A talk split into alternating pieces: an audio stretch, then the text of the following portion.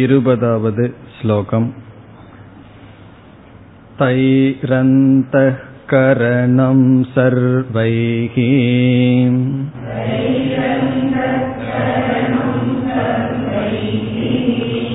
वृत्तिभेदेन तद्विधा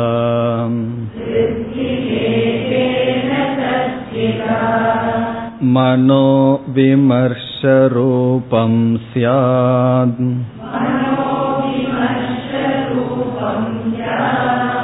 बुद्धि स्यान्निश्चयात्मिका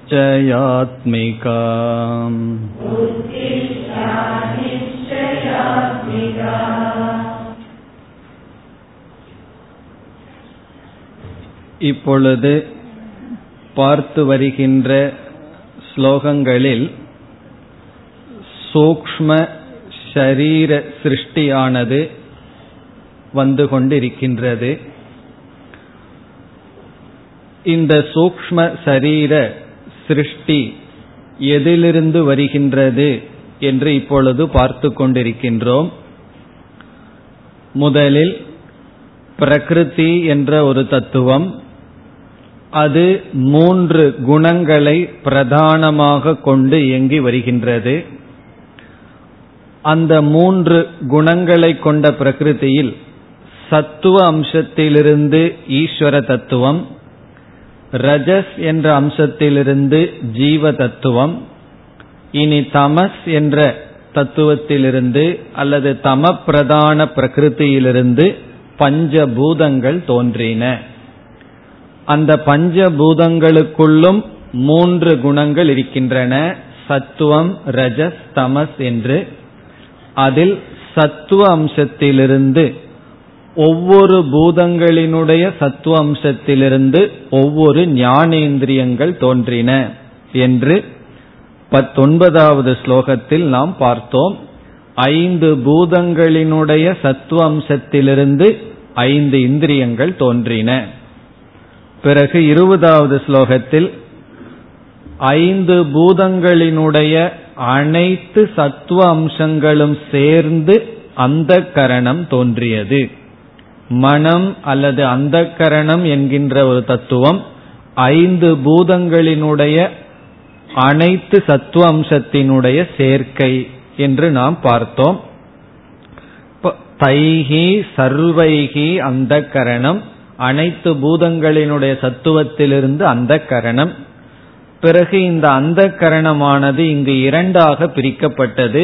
ஒன்று மனக இனி ஒன்று புத்திகி. இந்த மனதினுடைய லட்சணம் என்ன? மனக விமர்ச ரூபம் சியாத் மனமானது விமர்ச ரூபம் என்று சொன்னார். நாம் சென்ற வகுப்பில் பார்த்தோம். விமர்சக என்பதற்கு இரண்டு பொருள்கள். ஒன்று சம்சயக இனி ஒன்று விசாரக. சந்தேகமும் விசாரமும்.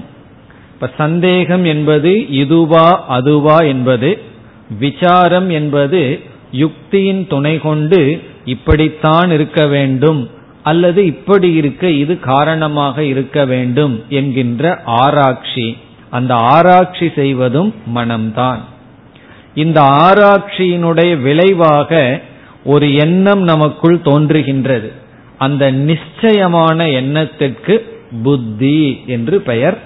அது மிக தெளிவாக இங்கு சொல்லப்பட்டது. நிச்சயாத்மிகா புத்திகி இப்ப அந்த கரணம் என்பது விருத்தி ரூபமாக இருக்கிறது. அந்த எண்ணங்கள் ரூபமான அந்த கரணம் எண்ணங்களினுடைய செயல்பாடு. விருத்தி பேதேனா எண்ணங்களினுடைய தன்மையின் அடிப்படையில் மனம் புத்தி என்று பிரிக்கப்பட்டது.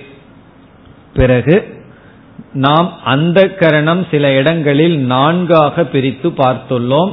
மனம் புத்தி சித்தம் அகங்காரம் என்று. இப்ப இந்த இடத்தில் சித்தம் என்ற தத்துவத்தை மனதிற்குள் சேர்க்க வேண்டும்.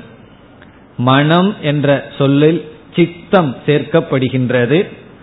புத்திகி என்ற இடத்தில் அகங்காரமானது சேர்க்கப்படுகின்றது. இப்ப எப்பொழுதுமே சித்தம் அகங்காரம் எங்கு தனியாக கூறவில்லையோ அப்பொழுது சித்தத்தை மனதில் சேர்க்க வேண்டும். அகங்காரத்தை புத்தியில் சேர்த்து கொள்ள வேண்டும். இப்ப சித்தம் என்றால் ஸ்மரணம் சித்தசிய விஷயக ஸ்மரணம். அகங்காரத்துக்கு விஷயக கர்வக. என்று சாஸ்திரத்தில் சொல்லப்படும். இப்ப நான்கு விஷயம். சம்சயக நிச்சயக ஸ்மரணம் கர்வக என்று இந்த நான்கு அந்த கரணத்திற்கும் விஷயம் இவ்விதம் சொல்லப்படும். சம்சயகன சந்தேகம் மனதிற்கு விஷயம். நிச்சயகன புத்திக்கு விஷயம். பிறகு ஸ்மரணம் என்பது சித்தத்தினுடைய விஷயம் என்று சொல்வதை விட சித்தத்தினுடைய விளைவு. காரணம் என்ன? நமக்கு விதவிதமான அனுபவங்கள் வருகின்றது. அந்த அனுபவங்கள் எல்லாம் அனுபவ காலத்திலிருந்து அனுபவம் சென்று விடுகின்றது. ஆனால் சித்தத்தில் அது பதிய வைக்கப்படுகிறது. அதனுடைய விளைவாகத்தான் நம்மால் ஸ்மரணம் ஞாபகம் வைத்தல் என்பது நடைபெறுகின்றது. ஒரு கால் அனுபவங்கள் சித்தமாக அமையாமல் நமக்கு சித்தமே இல்லை என்றால் என்ன ஏற்படும் தெரியுமோ?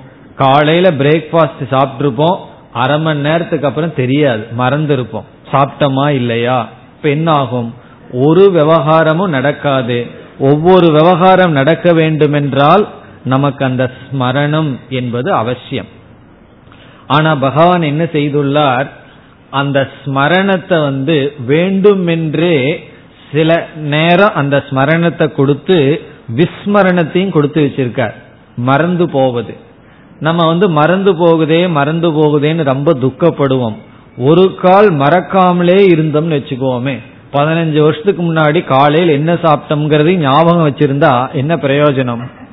அதனால எப்படி பகவான் நம்ம சிஸ்டத்தை வச்சிருக்கார் என்றால் இந்த ஸ்மரணம் எவ்வளவு தூரம் தேவையோ அவ்வளவு தூரம் இருக்கும்.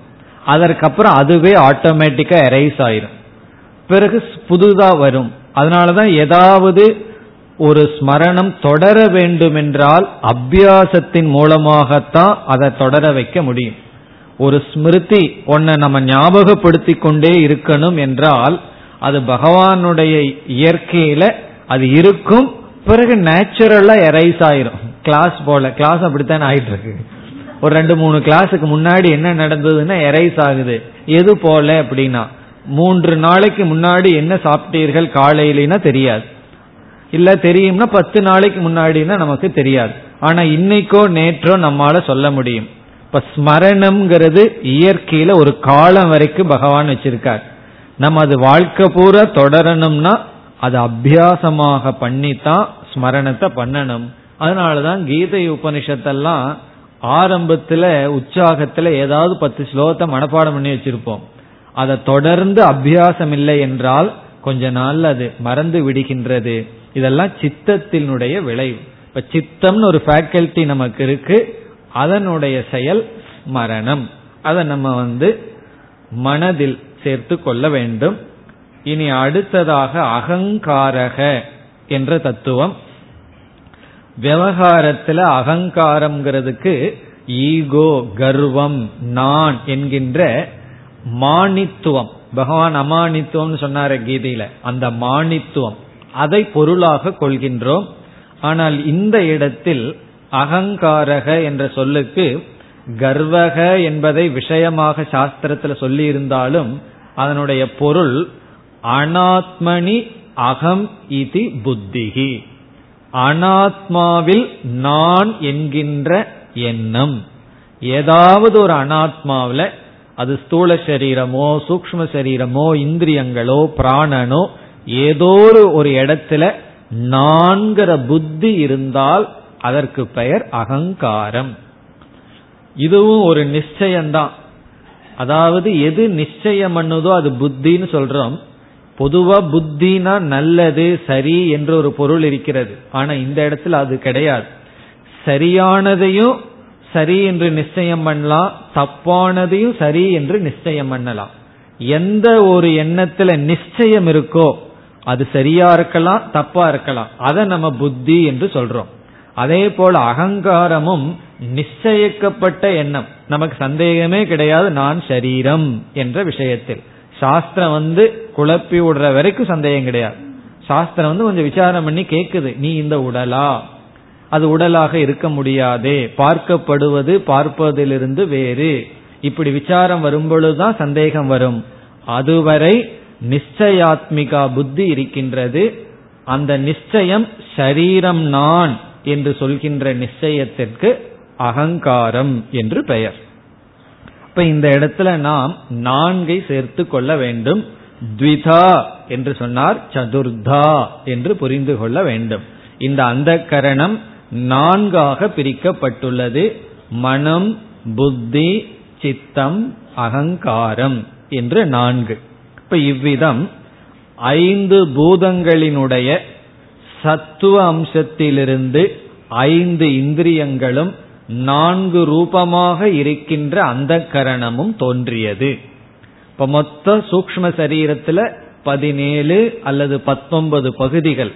அந்த பத்தொன்பதுனா இந்த நான்காக எடுத்துக்கொண்டால் பத்தொன்பது இரண்டாக எடுத்துக்கொண்டால் பதினேழு. அதில் ஐந்து இந்திரியங்களும் அந்த கரணம் அதில் இரண்டு விதம் மனம் புத்தி இவைகள் கூறப்பட்டு விட்டது. இனி சத்துவ அம்சமானது தீர்ந்து விட்டது.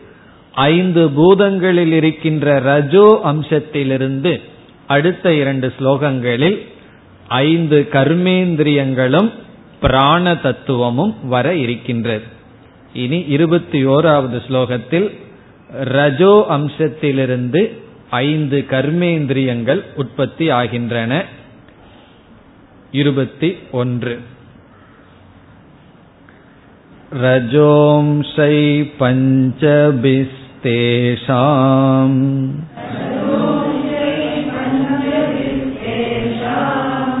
क्रमात् कर्मेन्द्रियाणि तु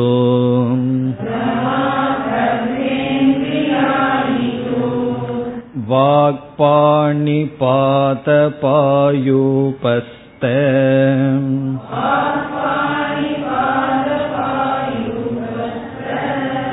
अभिधानानि जज्ञिरे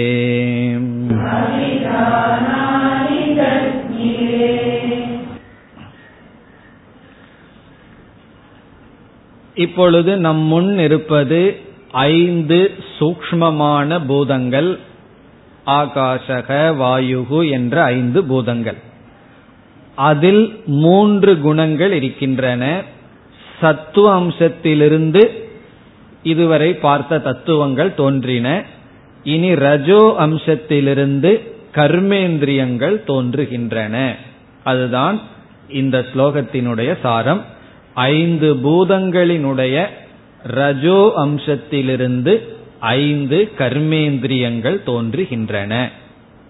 ஐந்து பூதங்களினுடைய ரஜோம்சத்திலிருந்து ஐந்து கர்மேந்திரியங்கள். இனி எது எது என்று இங்கு கிரமாத் என்று சொல்லிவிட்டார். அதையெல்லாம் நாம் பார்த்து விட்டு ஸ்லோகத்திற்குள் செல்லலாம். திடீர்னு ஒரு சந்தேகம் வரலாம். கர்மேந்திரியம்னா என்ன என்ற சந்தேகம் எல்லாம் திடீர் திடீர்னு வந்துடலாம் கர்மேந்திரியம் என்றால் கிரியா ஜனகாணி இந்திரியாணி. கிரியா என்றால் ஆக்ஷன் செயல். அல்லது கர்ம என்றே சொல்லலாம். கர்மன செயல் கிரியா என்றால் ஆக்ஷன் ஜனகாணி என்றால் உற்பத்தி செய்ய. இந்திரியாணி எவைகள் கிரியையை உற்பத்தி செய்யுமோ அவைகள் கர்மேந்திரியங்கள். செயலை உற்பத்தி செய்யும் உறுப்புக்கள். இந்திரியத்தை உறுப்புக்கள் சொல்லலாம். செயலை உற்பத்தி செய்கின்ற உறுப்புக்கள் ஆக்ஷன் ஞானேந்திரியம்னா ஞான ஜனகாணி இந்திரியாணி. அறிவை உற்பத்தி செய்யும் இந்திரியங்கள். என கண் காது இவைகளெல்லாம் அறிவை கொடுக்கின்றன. பிறகு இங்கு சொல்லப்படுகின்ற கர்மேந்திரியங்கள் செயலுக்கு துணை புரிகின்றன. கர்மேந்திரியம் இல்லை என்றால் அல்லது பலகீனம் அடைந்து விட்டால் செயல் செய்ய முடியாது. அதெல்லாம் சொல்லுவோம் அல்லவா? கர்மேந்திரியத்துல வாக் அதான் முதல்ல வருது. வாக் இந்த இடத்துல வாக்குனா பேசுற வாக் பேசுகின்ற வாய். இப்ப அது எதிலிருந்து வந்தது? ஆகாசத்தினுடைய ரஜோம்சத்திலிருந்து வாக் என்ற கர்மேந்திரியம் தோன்றின. இப்ப ஸ்பேஸிலிருந்து வந்தது என்ன என்றால் வாக். இந்த இடத்துல வாக் வாய் என்றால் சுவைக்கின்ற வாய் அல்ல. சுவைக்கின்ற நாக்கு வந்து ஞானேந்திரியத்துல போகுது.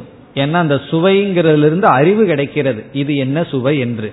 இந்த இடத்தில் பேசுகின்ற நாக்கு பேசுகின்ற வாக். ஏன்னா பேசுதல் என்பது செயல். இப்ப வாக் என்றால் பேசுதல் சப்தம் செய்தல். இந்த இந்திரியமானது எதிலிருந்து தோன்றுகின்றன? ஆகாசத்தினுடைய ரஜோம்சத்திலிருந்து தோன்றின. இனி வாயு காற்று என்ற தத்துவத்திடமிருந்து பாணி பாணி என்றால் கைகள் கைகள் தோன்றின. இதெல்லாம் கேட்க கூடாது காத்துக்கும் கையுக்கும் என்ன சம்பந்தம்னா? சாஸ்திரத்துல சொல்லி இருக்கு அதுதான் சம்பந்தம் தோன்றின. அக்னி என்ற இந்திரியத்திலிருந்து பாதம் கால்கள் கால்கள் கைகள் வாயுவிலிருந்து அக்னியிலிருந்து பாதம் கால்கள் தோன்றின. பாத இந்திரியம். ஆபக நீரிலிருந்து பாயுகு. தண்ணீர் என்ற பூதத்திலிருந்து பாயுகு. பாயுகு என்றால் மலம் கழிக்க பயன்படுத்துகின்ற இந்திரியம்.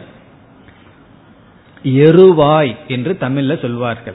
எருவாய் அனஸ் பாயுகு. அடுத்தது பிருத்திவி. பிருத்திவி என்றால் பூமி.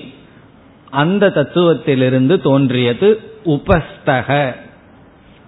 உபஸ்தக என்பது சிறுநீர் கழிக்க பயன்படு இருக்கின்ற இந்திரியம் அதை தமிழ்ல வந்து கருவாய் என்று சொல்வார்கள். எருவாய் கருவாய் அது பிருத்திவியிலிருந்து தோன்றின.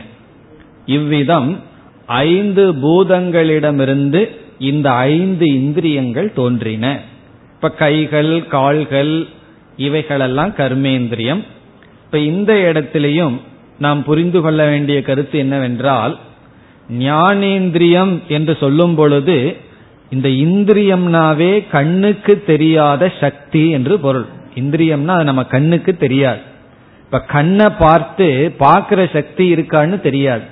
ஒருவனுடைய காதை பார்த்து அவனுக்கு கேட்கிற சக்தி இருக்கா இல்லையான்னு தெரியாது. பிறகு நம்ம பார்க்கிற கண்கள் காதுகள் எல்லாம் கோலகம் என்று சொல்லப்படுகிறது. அந்த இடத்துல இந்திரிய சக்தி வெளிப்படும். பார்க்கிற சக்தி வெளிப்படுற இடம் நம்ம பார்க்கிற கண்கள். கேட்கிற சக்தி வெளிப்படுற இடம் காது. அதே போல கர்மேந்திரியங்களும் நமக்கு கண்ணுக்கு தெரியாத ஒரு சக்தி. சக்தின்னு சொன்னாவே அது வெளிப்படாதுன்னு அர்த்தம். கண்ணுக்கு தெரியாது. பிறகு சக்தி இருக்கா இல்லையா என்பது அந்த சக்தி செயல்படும் பொழுது வெளிப்படும் பொழுதுதான் நமக்கு தெரியும். ஒருவருடைய வாயை பார்த்தா அது எவ்வளவு நேரம் பேசும்னு சொல்லவே முடியாது. வாய் சின்னதா இருக்கும். பேச ஆரம்பிச்சதுன்னா ரொம்ப பெருசா போயிட்டே இருக்கும். வாயை பார்த்து சொல்ல முடியுமோ? ஒருவருடைய வாய் ரொம்ப பெருசா இருக்கலாம். அவர் மௌனமாவே இருக்கலாம் அல்லது ஊமையா இருக்கலாம்.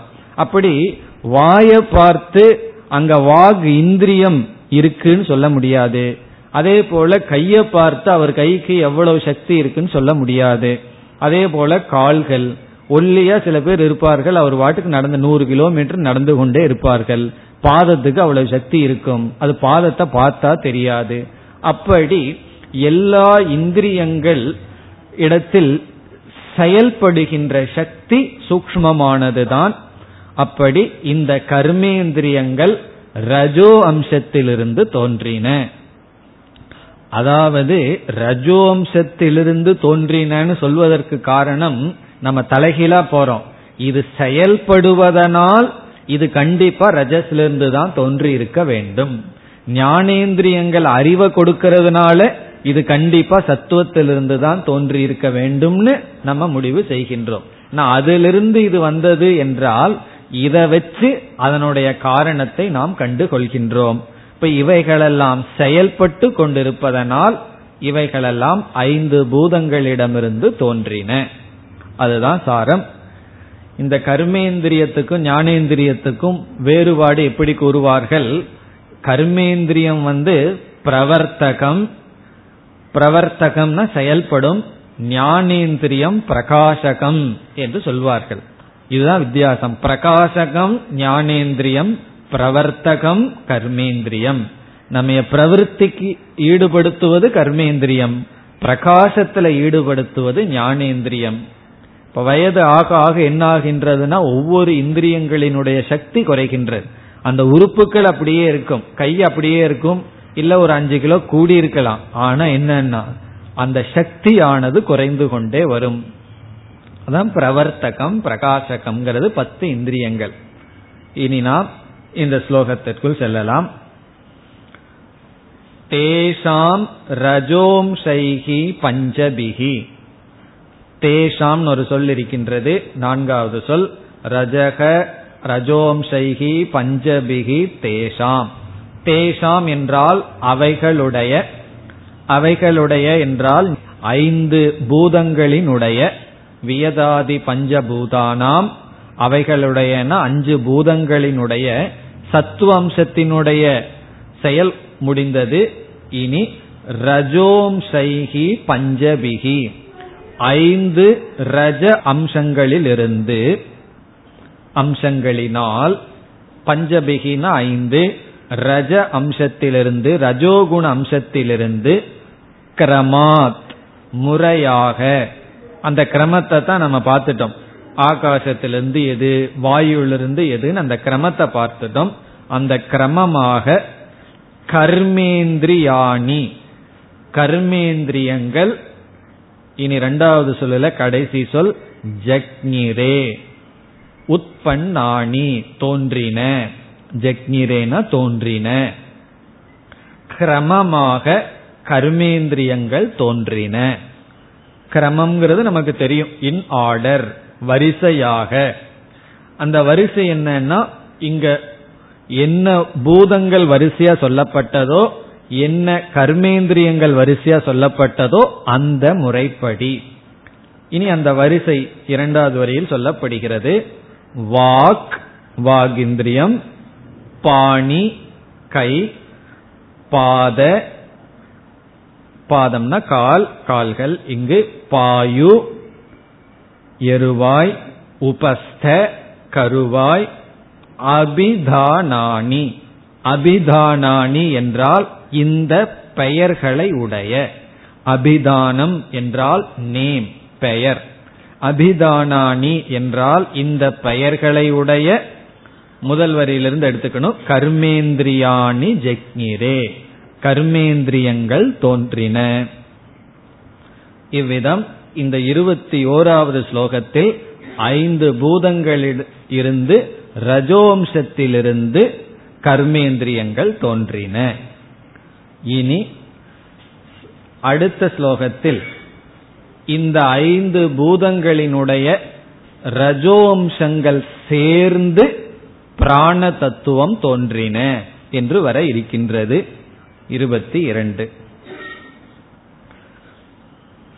தை சர்வை சகிதை பிராணக.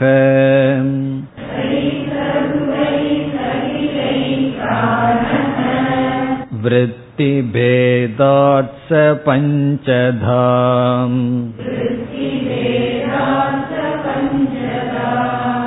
प्राणोपानसमानश्च।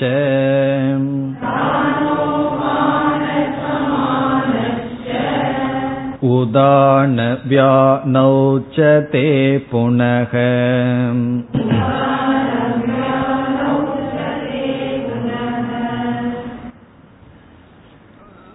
சத்துவத்தை பற்றி விசாரம் செய்யும் பொழுது ஒவ்வொரு பூதங்களினுடைய தனித்தனி சத்துவம்சத்திலிருந்து ஐந்து இந்திரியங்களும் எல்லா சத்துவம்சமும் சேர்ந்து அந்த கரணமும் வந்தது என்று பார்த்தோம். அதே போல்தான் இங்கும் ஒவ்வொரு ரஜோம்சத்திலிருந்து கர்மேந்திரியங்களும் எல்லா ரஜோம்சங்களும் சேர்ந்து பிராண தத்துவமும் தோன்றின. இங்கு பிராணக என்பது எதிலிருந்து வந்தது? எல்லா பூதங்களினுடைய ரஜோம்சத்தினுடைய சேர்க்கை. பஞ்சபூதத்தினுடைய ரஜோம்சமும் சேர்ந்து பிராண தத்துவம் தோன்றின. அதனாலதான் என்னன்னா எல்லா ரஜசும் சேர்ந்துட்டதுனாலதான் பிராணனுக்கு ஓய்வே கிடையாது. கர்மேந்திரியத்துக்காவது மாறி மாறி ஓய்வு இருக்கு. கொஞ்ச நேரம் ஏதாவது கையில செஞ்சிட்டு இருக்கோம் கொஞ்ச நேரம் நடக்கிறோம் கொஞ்ச நேரம் பேசுறோம். இல்ல சில பேர் ரொம்ப நேரம் பேசுவார்கள். இப்படி ஆனாலும் அதற்கும் ஓய்வு இருக்கு. தூங்கும் போதோ மற்ற நேரத்திலேயோ. ஆனால் பிராணனுக்கு மட்டும் ஓய்வே கிடையாது. அதுக்கு ஓய்வு வந்ததுன்னா என்ன செய்வார்கள்? அதுக்கு ஓய்வு வந்ததுன்னா சரீரத்துக்கே ஓய்வுன்னு அர்த்தம். அது உயிர் போகும்போதுதான் பிராணனோட சேர்ந்து வெளியே செல்கிறது. அப்படி ஏன் பிராணன் அவ்வளவு ஆக்டிவ்னா ஓவர் ஆக்டிவ் காரணம் எல்லா பூதத்தினுடைய ரஜஸினுடைய சேர்க்கை. பிறகு அதற்கு பிறகு இந்த ஒரு பிராண தத்துவம் இந்த உடலுக்குள் ஐந்து சக்திகளாக செயல்பட்டு வருகின்றது. அஞ்சு விதத்துல ஆக்டிவ் இருக்கு. எப்படி ஒரு எலக்ட்ரிசிட்டி நமக்கு வீட்டுக்குள்ள வருது. அந்த ஒரு கரண்ட் என்ன செய்யறோம்? விதவிதமான சக்தியா பயன்படுத்துறோம். அது அப்படியே ஃப்ரிட்ஜில் போய் கூலா மாத்துது. பிறகு வந்து உஷ்ணமா மாத்துது. கீசருக்குள்ள போச்சுன்னா சுடுதண்ணிய கொடுக்குது. அப்படி ஒரே ஒரு எலக்ட்ரிசிட்டி விதவிதமா அதை பயன்படுத்துறது போல ஒரே ஒரு பிராண தத்துவம் சரீரத்திற்குள்ள விதவிதமா வேலை செய்கின்றது.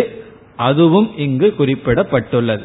இப்ப பிராணன் என்ற ஒரு தத்துவம் ஐந்து பூதங்களினுடைய ரஜோம்சத்திலிருந்து சேர்ந்து தோன்றின. இந்த பிராணன் ஐந்தாக செயல்பட்டு கொண்டிருக்கின்றது. அதுதான் இதனுடைய சாரம். இனி நாம் இந்த ஸ்லோகத்துக்கு சென்றால் தைஹி சர்வைஹி சகிதைஹி. ஒரு வார்த்தையை சேர்த்திக்கணும் ரஜோம்சைஹி. ரஜோம்சத்தினுடைய தைகினா அந்த அவைகளினுடைய அவைகளினால். அவைகளினால் என்றால் ரஜோம்சைகி சர்வைகி சகிதைகி அனைத்தும் சேர்ந்து ரஜோகுணம் அம்சம் அனைத்தும் சேர்ந்து சகிதைகின சேர்ந்து பிராணக. பிராணக ஒரு வார்த்தையை சேர்த்திக்கணும் ஜாயதே. பிராணன் தோன்றியது. எல்லா பஞ்சபூதங்களினுடைய ரஜோம்சங்கள் சேர்ந்து பிராணன் உற்பத்தி ஆனது. இதோட பிராணனுடைய சிருஷ்டி முடிகிறது. இனி இந்த பிராணன் செய்கின்ற செயலின் அடிப்படையில் ஐந்தாக பிரிக்கப்படுகிறது. அந்த ஐந்தும் என்ன என்று இனி சொல்லப்படுகிறது. விருத்தி பேதாத் சக பஞ்சதா. சக என்றால் அந்த பிராணன். சகன அது. இந்த இடத்துல பிராணக. விருத்தி பேதாத். செயல்படுகின்ற வேற்றுமையினால் விற்த்தினா இந்த இடத்துல விவகார அல்லது வியாபார பேதாத். அது செயல்படுகின்ற வேற்றுமையினால் எப்படி பிரிக்கப்படுகிறது? பஞ்சதா. ஐந்தாக பிரிவுபடுகின்றது. பஞ்சதா. இப்ப ஐந்து விதமான பிராணன். அந்த ஐந்தும் என்ன? என்று இரண்டாவது வரியில் சொல்லப்படுகிறது. ஒவ்வொன்றாக இப்பொழுது பார்க்கலாம். ஒன்று பிராணக. பிராணன்கிறதே அஞ்சா பிரிக்கப்படுது. அதிலேயே பிராணன் ஒரு சொல் வருகிறது. அதனால அதற்குள்ள நமக்கு குழப்பம் வரக்கூடாது. பிராணகங்கிற ஹெட்டிங் அஞ்சா பிரிக்கப்பட்டு அதுல வழக்கத்துல முதல்ல சொல்லப்படுறதே பிராணன் என்று வருகிறது. இரண்டாவது அபானக. பிராணக அபானக. மூன்றாவது சமானக. நான்காவது உதானக ஐந்தாவது வியானக. ச தே புனக. இந்த ச புனகங்கிறதெல்லாம் அந்த ஸ்லோகம் பூர்த்தியாகிறதுக்காக தே பிராணாகா அந்த பிராணன்கள் இவைகள். ஏன்னா பிராணக அபானக சமானக உதானக வியானக. இந்த ஐந்தும் இப்பொழுது இந்த ஐந்து என்னென்ன வேலை செய்யுதுன்னு நம்ம பார்க்கலாம். பிறகு கர்மேந்திரியங்கள் வந்து எந்த இடத்திலிருந்து செயல்படுதுன்னு கோலக நமக்கு தெரியும். ரொம்ப சுலபம். பார்க்கிற சக்தி எந்த இடத்திலிருந்து வேலை செய்யுதுன்னா கண்ணுன்னு சொல்றோம். அதே போல இந்த ஐந்து பிராணனுக்கும் சரீரத்துல ஸ்தானம் சொல்லப்பட்டிருக்கிறது. ஒவ்வொரு பிராணனும் எந்த ஸ்தானத்திலிருந்து வேலை செய்கிறதுன்னு ஆகவே இப்பொழுது நம்ம ரெண்டு கருத்தை பார்க்கிறோம். இந்த ஒவ்வொரு பிராணனினுடைய செயல் அதனுடைய ஸ்தானம். சரீரத்துல எந்த ஸ்தானத்துல எந்த பிராணன் அமர்ந்திருக்கு பிறகு அது என்ன வேலை செய்து கொண்டு இருக்கின்றது. அதை நம்ம பார்க்கிறோம். இப்ப முதலில் எடுத்துக்கொண்டால் பிராணக. அதனுடைய ஸ்தானம் வந்து ஹிருதயம். ஹிருதயம்தான் அதனுடைய ஸ்தானம். ஹிருதி ஸ்திதக பிராணக. நம்மளுடைய ஹார்ட் நம்மளுடைய ஹிருதயத்துல தான் இந்த பிராணன் தங்கி இருக்கு அதனாலதான் பிராணம் போச்சுன்னு சொல்லி யாரும் மூக்க பிடிக்கிறது இல்ல நெஞ்ச தொடுவார்கள். என் பிராணனை வாங்காதேன்னு கை நெஞ்சுக்கு தான் போகும். மூக்குக்கு போகாது. காரணம் என்னன்னா அது பிராணம் இருக்கிற இடம் வந்து ஹிருதயம் ஹிருதயத்துக்குள்ள. இதனுடைய இது என்ன செய்கிறது என்றால் மூச்சு காற்று தான். நம்ம மூச்சு விடுறது தான் இந்த பிராணன். இதனுடைய செயல் என்ன? இதனால் என்ன பிரயோஜனம் என்றால் ஹிருதய ஸ்பந்தக ஹிருதய ஸ்பந்தகன ஹிருதய துடிப்பு. காற்ற வெளியே தள்ளுறது உள்ள இழுக்கிறது இதெல்லாம் எப்போ புரியும் அப்படின்னா கரண்ட் இல்லாதப்போ இந்த மோட்டர் தண்ணியை மேல கொண்டு போகணும்னு சொன்னா அப்ப தெரியும். அது எவ்வளவு சிரமம்னு சொல்லி. நம்ம அப்படியே டேப்பை திறக்கிறோம் தண்ணி வருது. காரணம் என்னன்னா கீழ் இருக்கிற தண்ணி மேல போயிருக்கு. உன்னை மேல தள்ளணும்னா அவ்வளவு சுலபமா? அது ஒரு மோட்டரை வச்சு கஷ்டப்பட்டு மேல தள்ளுறோம். அதே போல காத்த உள்ள தள்ளுறதும் அல்லது வெளி தள்ளுறதும் அவ்வளவு சுலபமானா அந்த வேலையை செய்யறது தான் பிராணன். ஆஸ்மா வந்தவங்களுக்கு எல்லாம் புரியும் அந்த பிராணனுடைய சக்தி எவ்வளவு கஷ்டமானதுன்னு சொல்லி.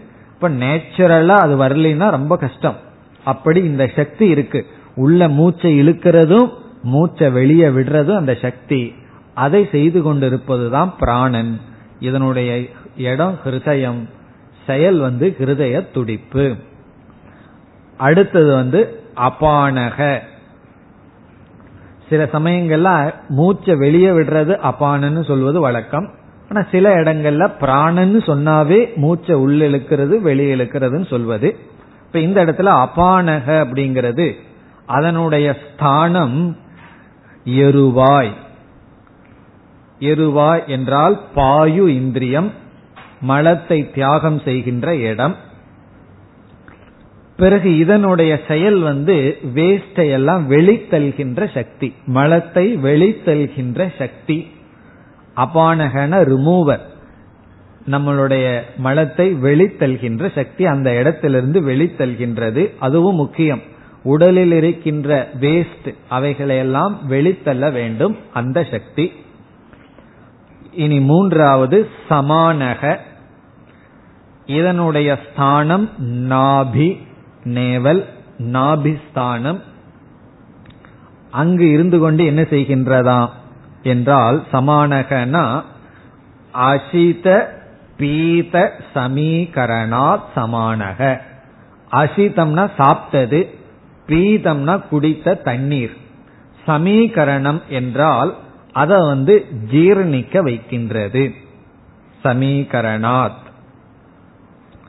சமானகங்கிறது டைஜஸ்டிவ் சாப்பிட்றத ஜீர்ணிக்க வைக்கிற சக்தி. சாப்பிட்டதையும் தண்ணீர் குடிச்சதையும் என்ன செய்கின்றது? ஜீர்ணிக்க வைக்கின்றது சமானக. அதனுடைய ஸ்தானம் வந்து நாபிஸ்தானம். சில பேர்த்துக்கு சமானம் கொஞ்சம் ஓவர் ஆக்டிவா இருக்கும். அப்ப என்னன்னா ஏதாவது போட்டுட்டே இருக்கணும். சில பேர்த்துக்கு ரொம்ப மந்தமா இருக்கும்.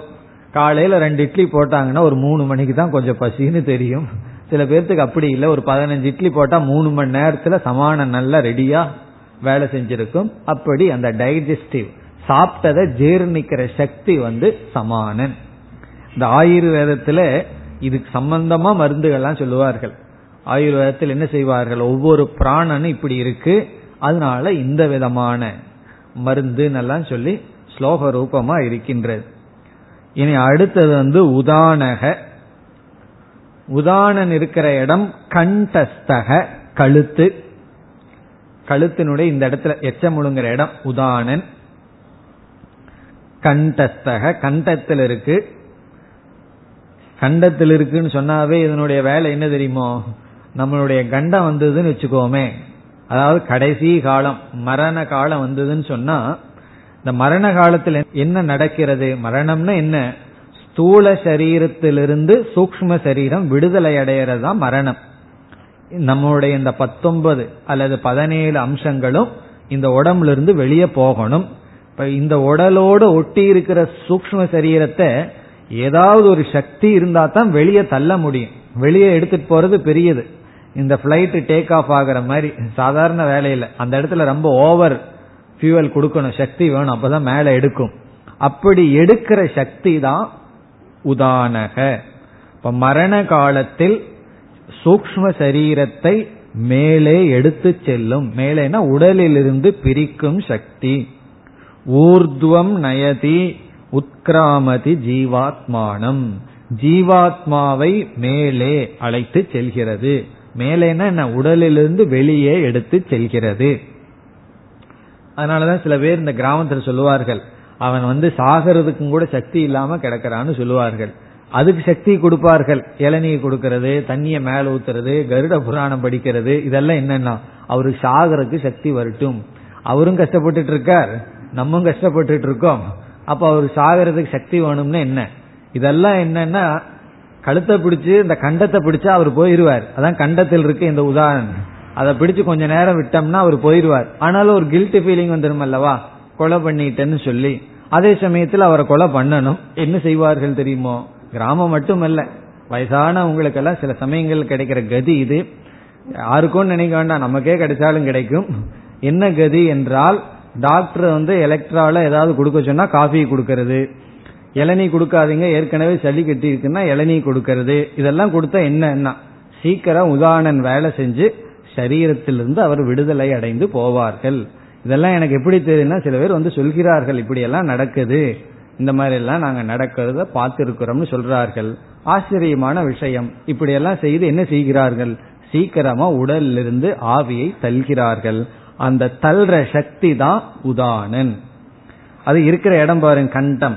இப்ப ஏதாவதுன்னா பயம் வந்ததுன்னா நான் கழுத்தை தான் பிடிச்சுக்கோ. அதாவது கழுத்தை பிடிக்காதேன்னு சொல்லுவோம். இதெல்லாம் நேச்சுரலா இருக்கு. இந்த உதாரணன் இருக்கிற இடமும் அதுதான். இனி கடைசியா இருக்கிறது யார்? வியானக. வியானகங்கிறது சர்வ சரீரஸ்தக. எல்லா சரீரம் முழுவதும் வியாபிச்சிருக்கு. எப்படி வந்து துவக்குங்கிற இந்திரியம் தொட்டு உணர்தல்ங்கிற இந்திரிய உடம்பு பூரா வியாபிச்சிருக்கோ அதே போல வியாணன் வந்து சரீரம் பூரா வியாபிச்சிருக்கு. இதனுடைய செயல் என்ன அப்படின்னா இந்த ரத்தத்தை உடல் முழுவதும் எடுத்து செல்லுதல். சர்க்குலேஷன் எல்லாம் இதனாலதான் நடக்கும். அதாவது உடம்பில் இருக்கிற ரத்தத்தை வந்து முழுமையாக எல்லா இடத்துக்கும் எடுத்து செல்வது வியானக. இவ்விதம் ஐந்து விதமாக பிராண தத்துவமானது செயல்பட்டு கொண்டிருக்கின்றது. இதெல்லாம் எப்பொழுதுமே செயல்பட்டு இருக்கோம். நம்ம தான் ஓய்வு எடுத்துட்டு இருப்போம். ஆனா இந்த சமானம் நல்லா இருக்கே. அது வந்து ஓய்வே கிடையாது. நம்ம நல்லா சாப்பிட்டு தூங்கிடுவோம் அதுக்கப்புறம் அந்த சமானன் ஆக்டிவா வேலை செஞ்சிட்டு இருக்கோம். அதனாலதான் இப்படி தெரியுதுன்னா எழுந்த உடனே மீண்டும் பசிக்குது. காரணம் என்ன? சமானன் வந்து நம்ம தூங்குற நேரத்துல நல்லா வேலை பண்ணிட்டு இருந்திருக்கு. அதனாலதான் சாப்பிட்டதெல்லாம் ஜீர்ணிச்சு மீண்டும் பசி உற்பத்தி ஆகின்றது. ஒருவருக்கு ஒழுங்கா பசிக்கல அப்படின்னா அந்த பிராணன் கொஞ்சம் சரியில்லைன்னு அர்த்தம். உடல் ஆரோக்கியமா இருக்கா இல்லையாங்கிறதுக்கு பசி ஒழுங்கா இருக்கா இல்லையாங்கிறது ஒரு முக்கியமான சிம்டம் ஒழுங்கா பசி இருந்து சாப்பிட்டு ஜீரணிச்சிட்டு இருந்ததுன்னா பிராணசக்தி எல்லாம் ஒழுங்கா இருக்குன்னு பொருள். இவ்விதம் ஐந்து கர்மேந்திரியங்கள் வந்தாச்சு. ஐந்து விதமான பிராணனும் வந்தாச்சு. இப்ப எவ்வளவு தோன்றியாச்சு? ஐந்து ஞானேந்திரியங்கள் ஐந்து கர்மேந்திரியங்கள் ஐந்து பிராணன். பிறகு இந்த இடத்துல ரெண்டு அந்த கரணம் நாலுன்னு புரிஞ்சுக்கிறோம். ஆனா இங்கு ரெண்டு. மனம் புத்தி. எல்லாம் சேர்த்துச்சுன்னா எவ்வளவு? கால்குலேட்டர் வேண்டாமே. எல்லாம் சேர்ந்தா பதினேழு. அடுத்த ஸ்லோகத்துல சொல்றார் இந்த பதினேழு அம்சமும் சேர்ந்தால் சூக்ம சரீரம் ஆகின்றது. அதான் அடுத்த ஸ்லோகம்.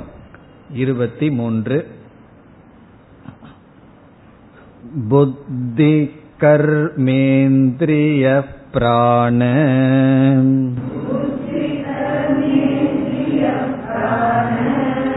पञ्चकैर्मनसा धिया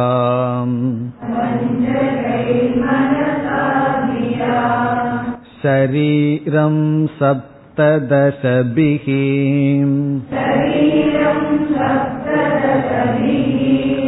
सूक्ष्मं तल्लिङ्गमुच्यते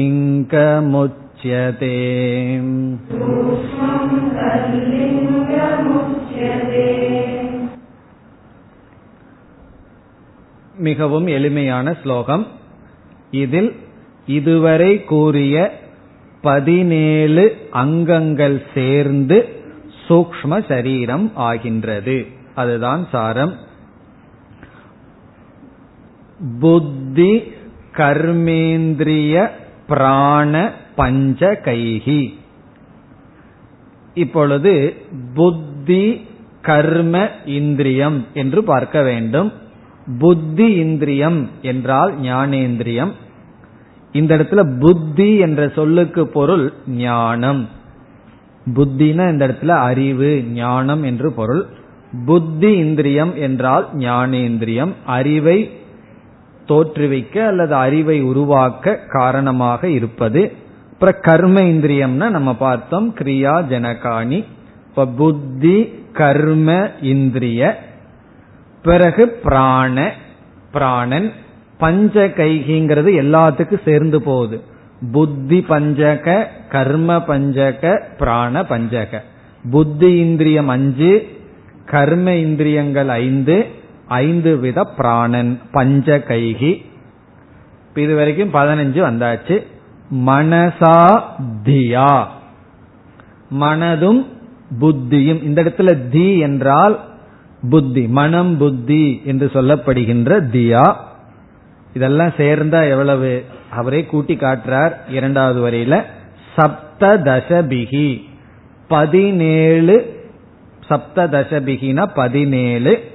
இந்த பதினேழு அங்கங்களும் சேர்ந்து ஷரீரம் சூக்மம் எப்படி போடணும்? சூக்ம சரீரம் சியாத். சியாத்ங்கிறத சேர்த்திக்கிறோம். சூக்ம சரீரம் பவதி ஆகிறது. சூக்மம் சரீரம் இந்த பதினேழும் சேர்ந்து சூக்ம சரீரம் ஆகிறது. இனி கடைசி பகுதியில தது லிங்கம் உச்சதே. இந்த சூக்ம சரீரத்திற்கு இனி ஒரு பெயர் சொல்லப்படுகிறது. அந்த பெயர் என்னவென்றால் லிங்கம். லிங்கம் என்றால் லிங்க சரீரம். உச்சதே என்று அழைக்கப்படுகிறது. இந்த சூக்ம சரீரத்திற்கு இனி ஒரு பெயர் லிங்க சரீரம். லிங்கம் உச்சதேன லிங்க சரீரம்.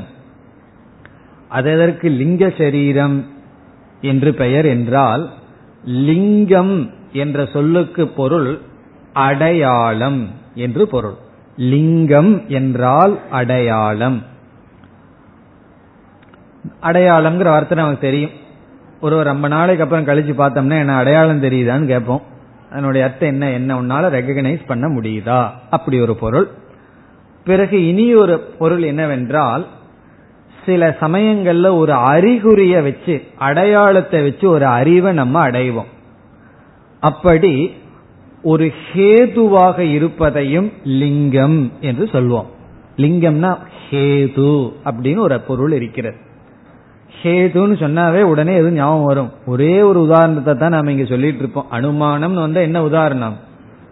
பர்வதம் வன்னிகி தூமக. இதே தான் ஸ்டாண்டர்ட் எக்ஸாம்பிள் ஏன்னா இந்த எக்ஸாம்பிள் பெஸ்ட் எக்ஸாம்பிள் கொடுக்க முடியாது. எப்படி? நம்ம வந்து வேதாந்தத்துல கயிறு பாம்பு இருக்கே அதை நம்ம விடவே முடியாது. எத்தனை ஜெனரேஷன் வந்தாலும் கயிறு பாம்பையே பிடிச்சிட்டு இருப்போம். அதை விட முடியாத உதாகரணம். அதே போல அனுமானத்துல வேற விட முடியாத உதாகரணம் என்ன அப்படின்னு சொன்னா பகல் வேலையில தூரத்துல புகைய பாக்கிறோம் அந்த மலையில தீ இருக்கு. அந்த புகைய லிங்கம் என்று சொல்வோம். அந்த தூமத்தை லிங்கம்னு சொல்றது. காரணம் என்ன? அந்த புகையானது நெருப்பை காட்டிக் கொடுக்க ஒரு அறிகுறி அடையாளமாக இருக்கிறது. அப்ப அந்த புகையினுடைய துணை கொண்டு பாக்காட்டியும் கூட நெருப்ப நம்ம தெரிந்து கொள்கின்றோம். அதே போல இந்த சூக்ம சரீரமும் ஒரு அறிகுறி அடையாளம் லிங்கமாக இருக்கிறது. எதற்கு லிங்கம் என்றால் ஆத்மாவினுடைய சைத்தன்ய சொரூபத்தை காட்டி கொடுக்க. இந்த சூக்ம சரீரம் எதை காட்டி கொடுக்குது? எப்படி புகை வந்து நெருப்ப காட்டி கொடுக்குதோ அதே போல சூக்ம சரீரம் எதை காட்டி கொடுக்குதுன்னா ஆத்மாவினுடைய சைத்தன்ய அம்சத்தை காட்டி கொடுக்க ஒரு லிங்கமாக இருக்கின்றது.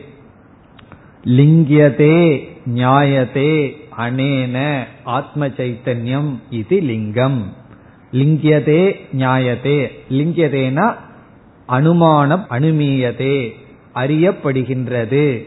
எது? ஆத்ம சைத்தன்யம் அனேன இதனால். இப்ப இந்த சூக்ம சரீரத்தினால ஆத்ம சைத்தன்யமானது அறியப்படுகிறது. காரணம் என்னன்னா ஆத்மாவினுடைய சைத்தன்ய அம்சம் இந்த சூக்ம சரீரத்தில் பிரதிபிம்பிக்கின்றது. இது ஒரு பிரதிபிம்பமாக ஒரு மீடியாவாக இருந்து ஆத்ம சைத்தன்யத்தை காட்டி கொடுக்கின்றது. ஸ்தூல சரீரம் காட்டி கொடுக்க ஸ்தூல சரீரத்துல ஆத்மா இருக்கா வியாபிச்சிருக்கா இல்லையானா வியாபிச்சிருக்கு. ஆனா ஆத்மாவினுடைய சைத்தன்ய அம்சம் காட்டப்படவில்லை. அதே போல பஞ்ச ஸ்தூல பூதங்கள்ல காட்டப்படவில்லை.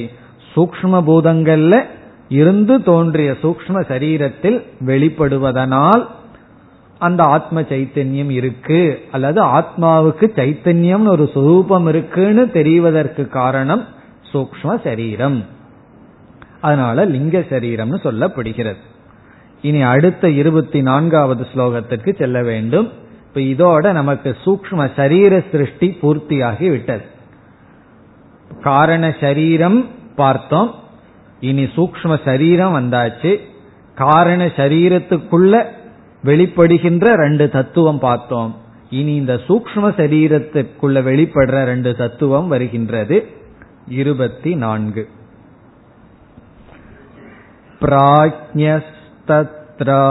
प्राज्ञस्तत्राभिमानेन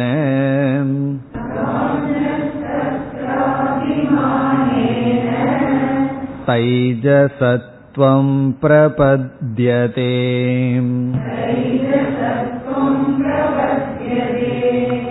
हिरण्यगर्भदामीशः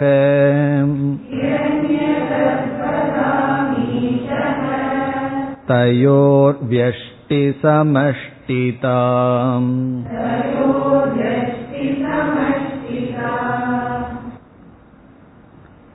இதற்கு முன்னாடி என்ன நடந்தது என்று நமக்கு இனி ஞாபகத்துக்கு வரணும் கொஞ்சம் ஸ்மிருதி சித்தம் கொஞ்சம் இப்ப வேலை செய்யணும் இதற்கு முன்னாடி கிளாஸ்ல இன்னும் கொஞ்சம் பார்த்தோம் என்று. இப்ப எப்படி ஆரம்பித்தார் என்றால் இரண்டு விதமா பிரகிருதி இருக்கின்றது என்று ஆரம்பிச்சார். நம்ம மூணு விதமான பிரகிருத்தின்னு பார்த்தோம். அதில் பிரகிருதி என்ற ஒரு தத்துவம் சத்துவ அம்சத்தில் இருக்கும் பொழுது அந்த பிரகிருதிக்கு மாயா என்று ஒரு பெயர் அதே பிரகிருதி ரஜோ அம்சத்தில் இருக்கும் பொழுது அவித்யா என்று ஒரு பெயர் கொடுத்தார். பிறகு இந்த பிரகிருதிக்கு இனி ஒரு சொரூபம் இருக்கு. அது பிரம்ம அல்லது பரம்பொருளை சார்ந்து இருக்கிற சொரூபம். அந்த பரபிரம்மமானது அல்லது வஸ்து உண்மையா இருக்கிற ஒரு சத்திய வஸ்துவானது இந்த சத்து அம்சத்துல வெளிப்படும் பொழுது என்ன பெயர் கிடைக்கிறது? இந்த இடத்துல ஈஸ்வரன் அப்படின்னு பார்த்தோம்.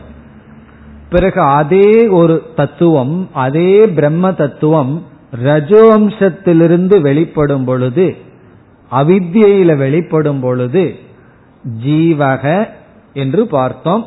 அந்த ஜீவனுக்கு பிராஜ்யக என்று ஒரு பெயர் கொடுத்தார். அந்த ரஜோம்சமான பிரகிருதிக்கு காரண சரீரம்னு சொல்லி காரண சரீரத்தில் வெளிப்படும் பொழுது பிராஜ்யன்னு கொடுத்தார்.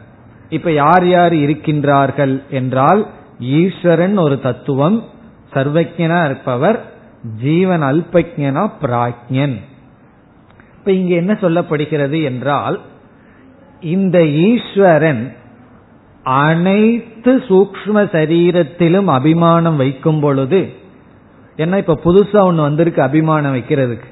அப்படி அனைத்து சரீர சூக்ம சரீரம் நம்முடைய மட்டுமல்ல அனைத்து ஜீவராசிகளினுடைய சூக்ம சரீரத்தில் அபிமானம் வைக்கும் பொழுது அந்த ஈஸ்வரனுக்கு இனி ஒரு பெயர் வருகிறது.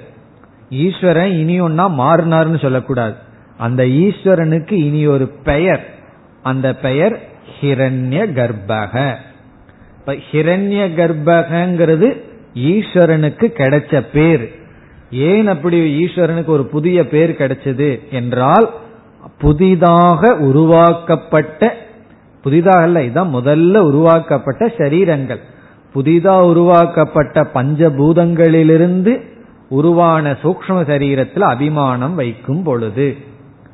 அப்ப ஈஸ்வரன் வந்து அப்படி அபிமானம் வச்சார். ஜீவன் என்ன பண்ணா அவன் ஒரு சரீரத்தில் அபிமானம் வைத்தான். இந்த பிராக்ஞன் ஒரு சூக்ம சரீரத்தில் அபிமானம் வைக்கும் பொழுது அப்படி சூக்ம சரீரத்தில் அபிமானம் வைக்கின்ற பிராக்ஞனுக்கு உங்களுக்கு எல்லாம் தெரியும் பேர் என்ன? தைஜசன் என்ற பெயர் வருகின்றது. இப்ப பிராக்ஞன் தைஜசன் என்ற பெயரை அடைகின்றான். ஈஸ்வரன் ஹிரண்ய கர்ப்பக என்ற பெயரை அடைகிறார். இப்ப அடுத்த ஒரு சந்தேகம் என்னன்னா பிராக்ஞனும் சூக்ம சரீரத்துல தான் அபிமானம் வைக்கிறான். ஈஸ்வரனும் சூக்ம சரீரத்துல தான் அபிமானம் வைக்கிறார்கள். ரெண்டு பேரும் அபிமானம் வைக்கிற இடம் சூக்ம சரீரம் தான் சட்டில் பாடி தான். பிறகு ஏன் ஹிரண்ய கர்ப்பன்னு பேரு ஏன் தைஜசன்னு பேருன்னா சூக்ம சரீரத்துல அபிமானம் வச்சாலும் ஒரு சூக்ம சரீரத்துல அபிமானம் வச்சா தைஜசன். சமஷ்டி சூக்ம சரீரத்துல அபிமானம் வைத்தால் ஹிரண்ய கர்ப்பன்.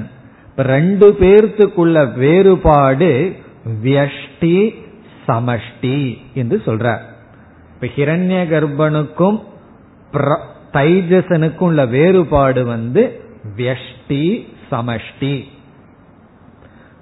பிறகு காரண நிலையில நம்ம வெஷ்டி சமஷ்டிய பேசவே முடியாது.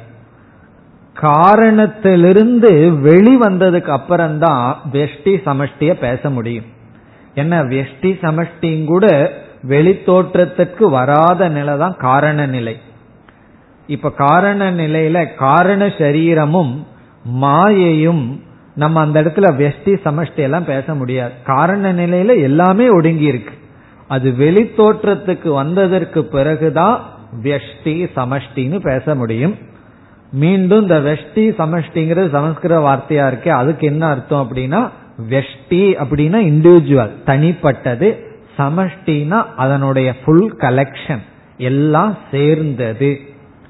அதுக்கு சாஸ்திரத்துல கொடுக்கிற உதாரணம் விரக்ஷாக வனம் மரங்கள் வனம். இப்ப மரம் அப்படின்னு சொல்லும் போது தனித்தனியா பாக்கிறோம் ஒவ்வொரு மரமா பாக்கிறோம் வனம் காடு அப்படின்னு சொல்லும் பொழுது எல்லா மரங்களினுடைய சேர்க்கை. இந்த சமஷ்டி ஆகும்போது தனி சக்தி. வெஷ்டியா இருக்கும்போது அந்த சக்தி வந்து குறைகின்றது. சமஷ்டி வெஷ்டியில இந்த இடத்துலயும் ஒரு பெரிய மாயா வேலை செய்யுது. என்ன மாயை என்றால் தனித்தனியா இருக்கும் பொழுது ஒன்னு இருக்கு. அது சமஷ்டி ஆன உடனே தனித்தனியா இல்லாத ஒரு எக்ஸ்ட்ரா சக்தி வந்து சமஷ்டிக்கு வந்துடுது அதனாலதான் ஆங்கிலத்திலையும் கூட மாப் சைக்காலஜின்னு சொல்லுவார்கள். இந்த அஞ்சு காலேஜ் பசங்க தனித்தனியா போனா வாயை மூடிட்டு ஒழுங்கா போயிட்டு இருப்பான் இந்த அஞ்சு பேர் சேர்ந்துட்டாங்கன்னு வச்சுக்கோமே அது எங்கிருந்து தான் அந்த சக்தி வருதோ தெரியல. அதான் உடைக்கலாம் அடிக்கலாங்கிற சக்தி ஏன் வருதுன்னா அதான் மாப் சைக்காலஜின்னு சொல்றது. எல்லாம் சேர்ந்த உடனே புதுசா ஒரு சக்தி உற்பத்தி ஆகின்றது. ஒவ்வொரு சிறிய விறகு கட்டைய உடைச்சிடலாம். எல்லாம் சேர்ந்த உடனே ஒரு ஒரு விறகில் இருக்கிற சக்தியை இனி ஒன்னுக்கு அது டிரான்ஸ்பர் பண்ணல. தனித்தனியா தான் இருக்கு. ஆனா ஒரு ஒரு எக்ஸ்ட்ரா சக்தி வருகின்றது. ஒரு தனித்தனி மரத்தை பார்த்தோம்னா ஒண்ணு. எல்லா மரத்தையும் சேர்த்து பார்த்த உடனே ஃபாரஸ்ட்னு ஒரு தனி பியூட்டி வருது. அது எங்கிருந்து வந்ததுன்னா? அதான் மாயை. அது எங்கிருந்து வந்ததுன்னு சொல்ல முடியாது. அப்படி ஹிரண்ய கர்ப்பனா சமஷ்டியா பார்க்கும் பொழுது அவருக்கு ஒரு பியூட்டி இருக்கு. என்னன்னா அசம்சாரி அப்படிங்கிற பியூட்டி அவருக்கு சம்சாரம் வரல. ஏன்னா சமஷ்டியா பார்த்துட்டார். ஆனா வெஷ்டியா வந்த உடனே தட் பியூட்டி அந்த அழகு வந்து போயிடுது. என்ன ஆயிடுதுன்னா சம்சாரி ஆகி விடுகின்றான். அப்படி சமஷ்டியா அபிமானம் வைக்கும் பொழுது ஹிரண்ய கர்ப்பன் வெஷ்டிய அபிமானம் வைக்கும் பொழுது ஜீவன் தைஜசன். அதுதான் வருகின்றது. ஸ்லோகத்திற்குள் போனால் பிராஜ்யக தத்ர அபிமானேன தைஜசத்துவம் பிரபத்தியதே பிராஜ்யக பிராஜ்யன் தத்ர தத்ரனா அங்கு அங்குன எங்கு வெஷ்டி சூக்ம சரீரே ஒரு சூக்ம சரீரத்தில் வெறும் சூக்ம சரீரம்னு சொல்லலாம் ஆனா பாதி மார்க் தான் கிடைக்கும். ஃபுல் மார்க் கிடைக்கணும்னா ஒரு சூக்ம சரீரத்தில் அபிமானேன அபிமானம் வைப்பதனால் தைஜசத்துவம் பிரபத்தியதே. தைஜசன் என்ற தன்மையை அடைகின்றான். தைஜசத்துவம் பிரபத்தியதே. பிறகு ஹிரண்ய கர்ப்பதாம் ஈசக. அதை சேர்ந்து படிக்கும்போது மீசகன்னு படிக்கூடாது ஹிரண்ய கர்ப்பதான் ஈசக. ஈசக ஈஸ்வரன் ஹிரண்ய கர்ப்பதாம். ஹிரண்ய கர்ப்பன் என்ற தன்மையை பிரபத்தியதே அடைகின்றார். இப்ப ஈஸ்வரன் ஹிரண்ய கர்ப்பன்கிற தன்மையை அடைகின்றார். சரி இந்த ரெண்டுக்கும் பேதம் என்ன? ரெண்டு பேரும் சூக்ம சரீரத்துல தானே அபிமானம் வைக்கிறார்கள். தயோகோ வியஷ்டி சமஷ்டிதா. அந்த இருவருக்கும் உள்ள வேற்றுமை வெஷ்டியாகவும் சமஷ்டியாகவும் அபிமானம் வைத்தல் என்பது. தயோகோ தயோகோன்னு என்ன? ஈஸ்வர கிரண்ய கர்ப்பயோகோ பேதக.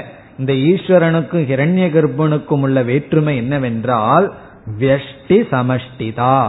அது வெஷ்டியாக இருத்தல் சமஷ்டியாக இருத்தல் என்பது. அதனுடைய அர்த்தம் என்னன்னா ஒரு சூக்ம சரீரத்தில் அபிமானம் வைப்பது அனைத்து சூக்ம சரீரத்திலும் அபிமானம் வைத்தல்.